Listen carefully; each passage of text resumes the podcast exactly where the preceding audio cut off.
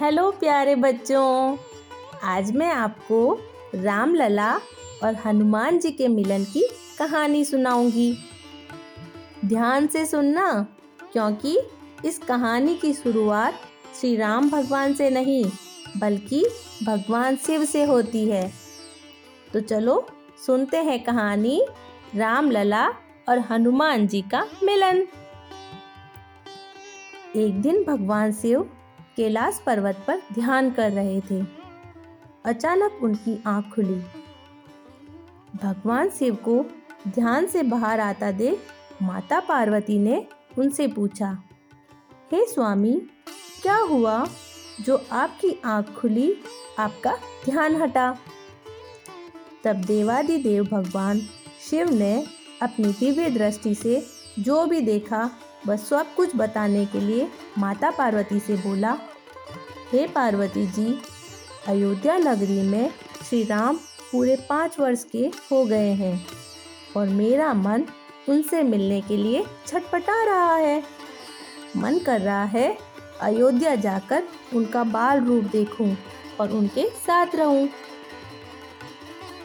भगवान शिव की बातें सुनकर माता पार्वती ने बोला, क्या आप मुझे छोड़कर अयोध्या चले जाओगे प्रभु तब भगवान शिव मुस्कुराए और अपने ग्यारह रूपों के रहस्यों को बताया और बोले, ग्यारह रूपों में एक रूप में, मैं वानर का अवतार लूँगा और अयोध्या जाकर श्री राम के पास रहूँगा।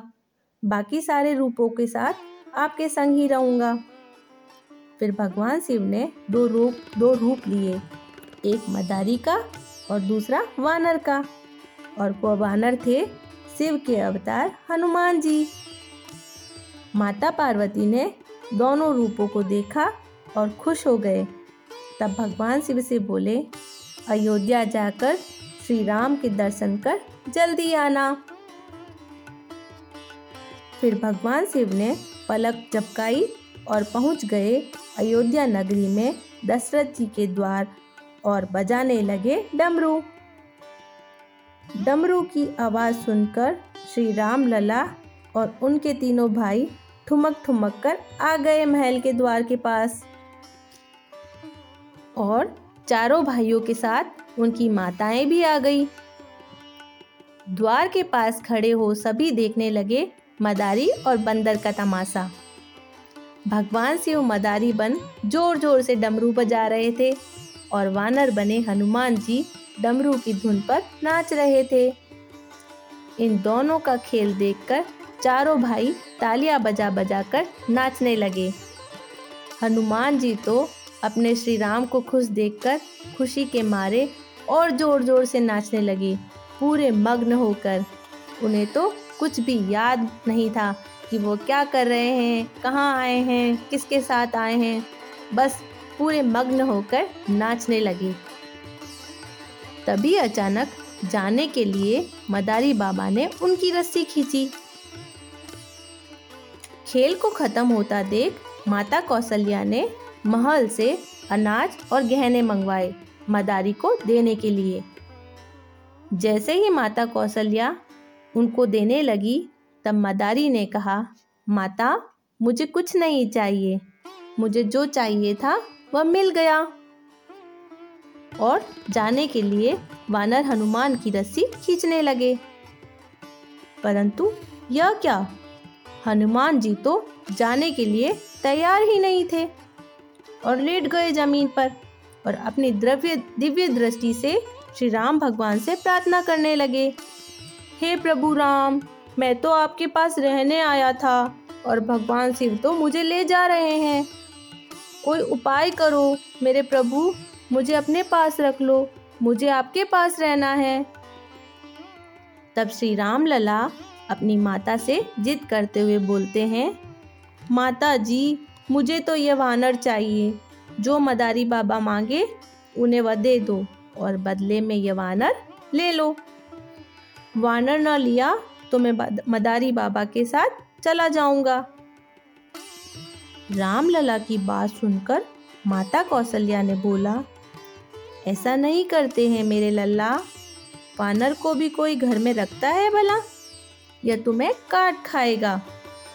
और माता मदारी से बोले, जाओ मदारी बाबा, अब आप चले जाओ। इस वानर को देख हमारे बच्चे जिद कर रहे हैं। माता जी की बात सुनकर शिव जी ने फिर हनुमान जी की रस्सी खींची। पर हनुमान जी तो आँखों में आँसू ले आए। और श्री राम से याचना करने लगे। राम, लला, हनुमान को रोता देख समझ गए। अब मुझे ही कुछ करना पड़ेगा।